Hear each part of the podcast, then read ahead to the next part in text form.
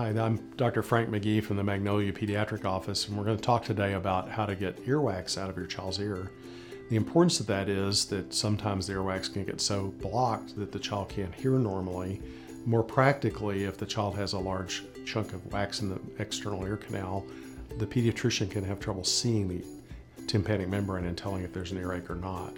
So there's a simple way to clean earwax and keep basically keep the flow of earwax and, and, and avoid an impaction.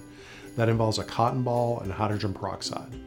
And what you do is put hydrogen peroxide on a cotton ball so that it is moist and you hold it to the child's ear for four or five seconds during bath time. You don't have to drip the or stuff the cotton ball in the ear. You just hold it to the to the outside of the ear canal and the moisture from the hydrogen peroxide softens the wax and helps it flow out of its own accord.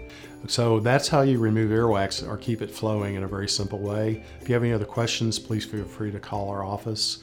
Thank you.